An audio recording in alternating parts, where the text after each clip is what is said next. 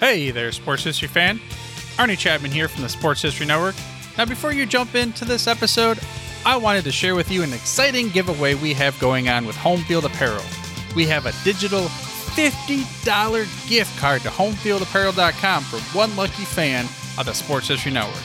All you got to do is head over to sportshistorynetwork.com forward slash giveaways to sign up. Again, that's sportshistorynetwork.com forward slash giveaways. Welcome back to Basketball History 101. This is Rick Loiza, and I'm here in studio with my editor and producer, Jacob Loiza. Hey, Dad, how are you doing? Doing good, doing good, son. Uh, it's been a while since we did one of these cold opens. Yeah, I've, I've really missed doing this. Uh, it's good. It's good to be back here. Yeah, well, yeah, good to have you in studio with me. Uh, so today's episode is about Allen Iverson's crossover. That's right. So just this one crossover is worth an entire episode of Basketball History 101. It's it's iconic, and I and I get into that into the episode. But this is one of the, in my opinion, one of the most iconic moves in basketball history. Uh, his crossover was one of the quickest and most deadly and most successful crossovers to get himself open for a jump shot. So what what drew you to this story? The thing that drew me to the story, and again, I'll talk, I'll get into more detail into how this happened in the episode. But what drew me to the story is the fact that somebody taught him the crossover, and when I found that out, I thought, oh, well, I've got to do an episode on that. So it wasn't his particular crossover was not one that he developed himself. He learned it from somebody else. One of his college teammates had that crossover and he couldn't figure it out and he wanted to learn it so he just asked his teammate hey teach me your crossover.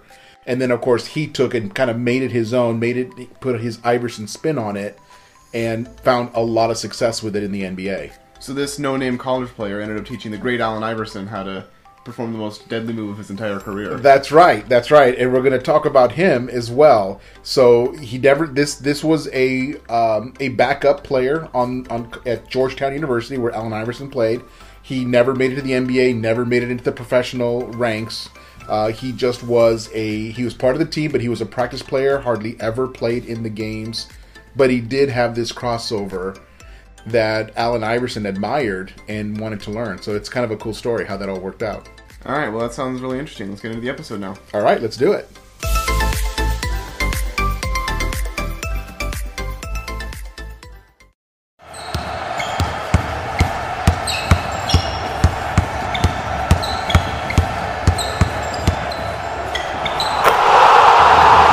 This is Basketball History 101 with Rick Loiza. Welcome back to Basketball History 101, part of the Sports History Network. I am your host, Rick Loiza, and this is the podcast where we bring to life some of the forgotten stories from basketball history. And today, we're going to talk about one of the most iconic moves in basketball history Allen Iverson's deadly crossover. If you had to make a list of some of the most iconic moves in basketball history, you would have to include Kareem Abdul Jabbar's skyhook, George Gervin's finger roll, Earl Monroe's spin move, Michael Jordan's fadeaway jump shot, Magic Johnson's no look passes, LeBron's chase down blocks, and Akeem Olajuwon's dream shake. And those are just the ones I thought of off the top of my head. Now, I'm not saying that these players invented these moves, nor am I saying that these players were the first ones to perform these moves at the NBA level. All I'm saying is that the way that these players made these moves turned them into signature moves, and because of their success, made these moves iconic. But today, we are only going to talk about Iverson's deadly crossover. You've seen this move many, many times on ESPN or on YouTube highlights. And I'm sure you've seen the highlight of Iverson using his crossover to beat Michael Jordan to get an open jump shot, which he made. But you probably didn't know where he got the crossover move from. And that story is at the center of today's episode. But first, let me give you a little bit of background on Iverson. His story has been told many times, so I'm not going to go into extensive detail here, but more of an overview of his early life. He was born to a 15 year old single mother named Ann Iverson, and he was raised in Hampton, Virginia. The neighborhood where he grew up was one of the poorest areas in Virginia, and in that environment, young Allen showed a speed and coordination that defied his age. When he was just nine years old, he was playing on a youth American football team. His coach moved him up to play against the 11 and 12 year olds, and he was faster than all of them.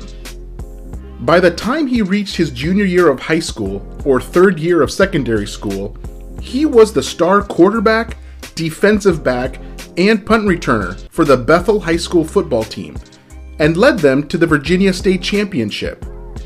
A recruiting analyst by the name of Tom Lemming said that the two best high school quarterbacks in the entire country at that time were Peyton Manning from New Orleans, Louisiana, and Allen Iverson from Hampton, Virginia. If he had decided to stick with football, he might have been one of the greatest quarterbacks in NFL history. But Allen Iverson was also the starting point guard for the basketball team at Bethel High School, where he was considered by many to be the best high school player in the entire country. And there is where he pulled off the rare feat of also leading the basketball team to a Virginia State championship. So there he was, arguably the greatest high school athlete in the country at the high school level he had scholarship offers for both football and basketball. He could have attended almost any university he wanted, and he preferred football. He said that football is the sport he was better at and enjoyed playing more. That's the direction he was thinking during high school. And then he was arrested and convicted of assault related to a massive brawl in a local bowling alley. So, because of this, Iverson was unable to finish his final year of high school at Bethel. After spending some time in confinement, he was pardoned by then Governor Douglas Wilder. As part of his pardon agreement, he was not allowed to participate in athletics. Nearly every one of his scholarship offers for both football and basketball had been rescinded, except for one. Hall of Fame basketball coach John Thompson of Georgetown University was still willing to bring Iverson to campus and give him a second chance that no other school was willing to give him. John Thompson had coached Patrick Ewing, Alonzo Mourning, and Dikembe Mutombo, among many other players who played for him before going on to successful NBA careers. And for Iverson, that meant leaving football behind and going with basketball, because that is where his only opportunity was. And here at Georgetown University in Washington, D.C., is where Iverson would cross paths with that deadly crossover. And this is a good place to stop and take a break. I'll then share the story of how he learned the crossover. So we'll be right back after this.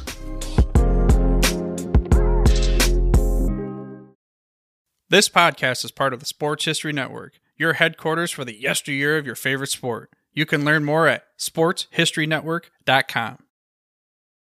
Welcome back to the show, and now let's get into that crossover. Iverson had a teammate by the name of Dean Berry. Dean Berry was a walk on at Georgetown. Now, being a walk on means that he was not recruited to come to Georgetown to play on the basketball team. He earned his place at the university for his academic accomplishments.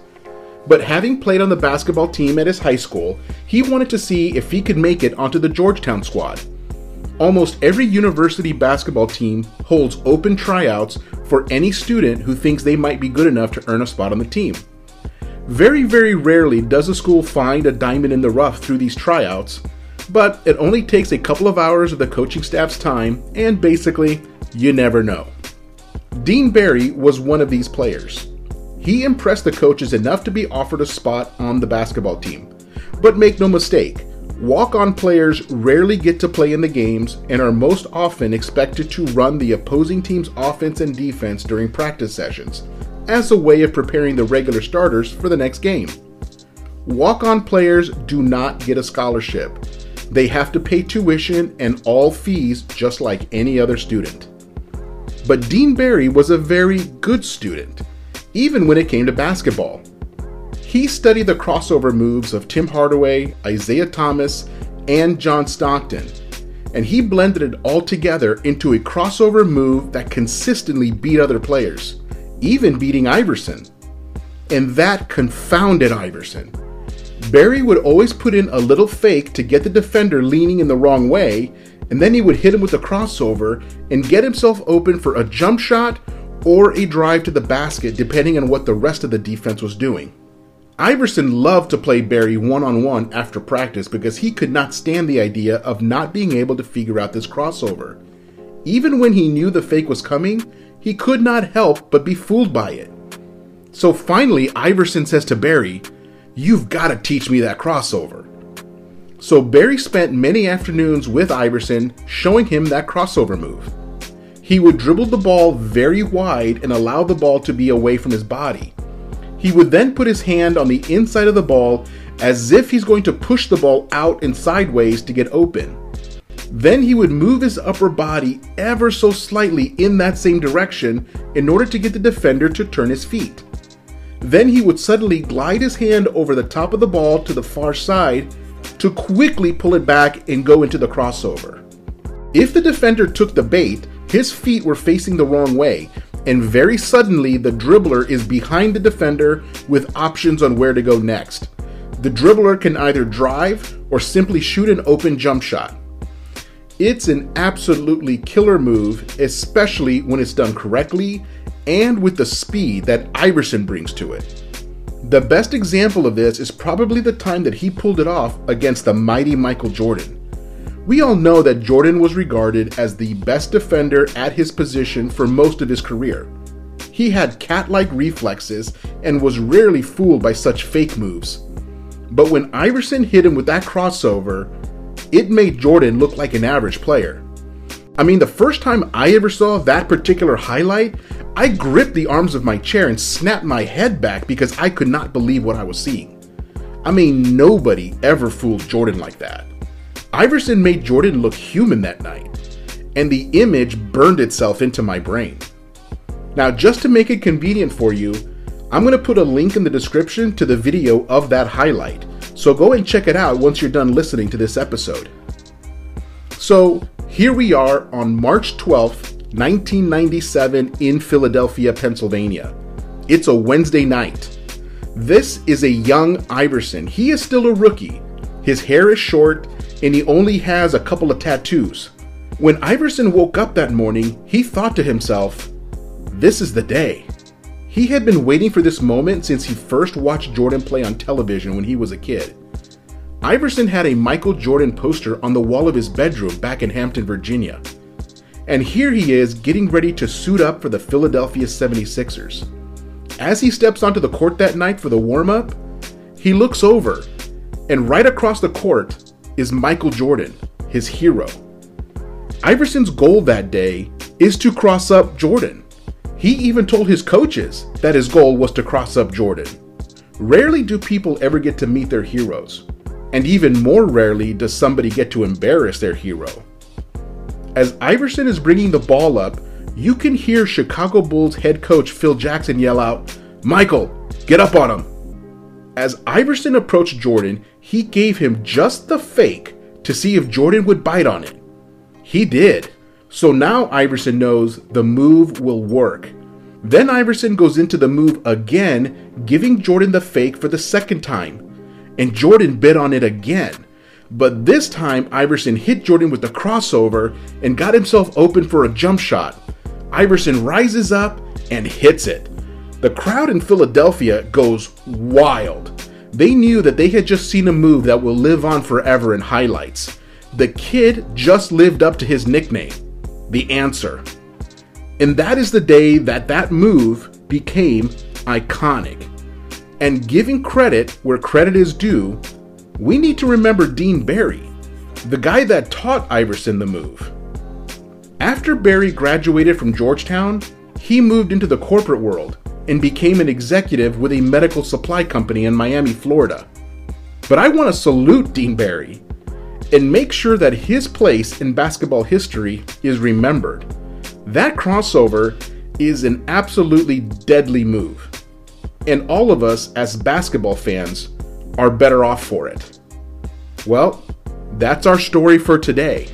Join us next time as we talk about the impact of Gary Vitti He was the head trainer for the Lakers and won eight championships with the team, going back to the Showtime days with Magic and Kareem, and through all five of Kobe's championships. That's next time on Basketball History 101, part of the Sports History Network, the headquarters of Sports Yesteryear. Go to sportshistorynetwork.com to find out more about this and other sports history podcasts.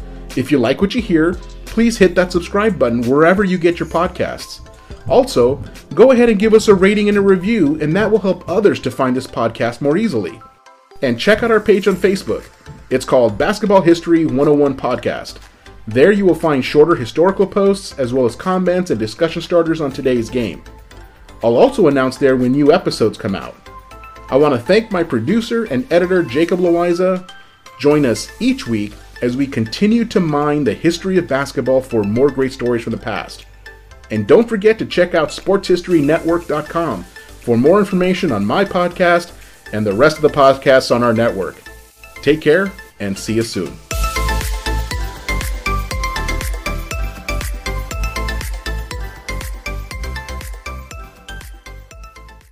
Hey there, sports history fan. This is Arnie Chapman, aka the Football History Dude, and I wanted to thank you for stopping by to listen to another episode here on the Sports History Network.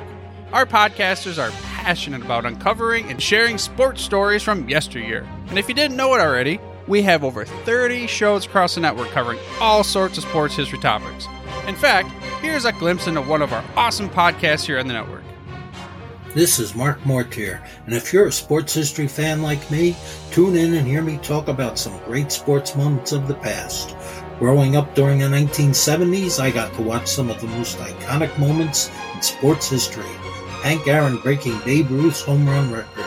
Willis Reed limping out of the locker room in Game 7 of the NBA Finals at Madison Square Garden as the fans erupted with a thunderous ovation. The 1980 Miracle on Ice as Team USA defeated the powerful Soviet Union in the Olympics. Listen every Tuesday on Yesterday's Sports. How about that? I bet you're super hyped to go listen to that new podcast, right?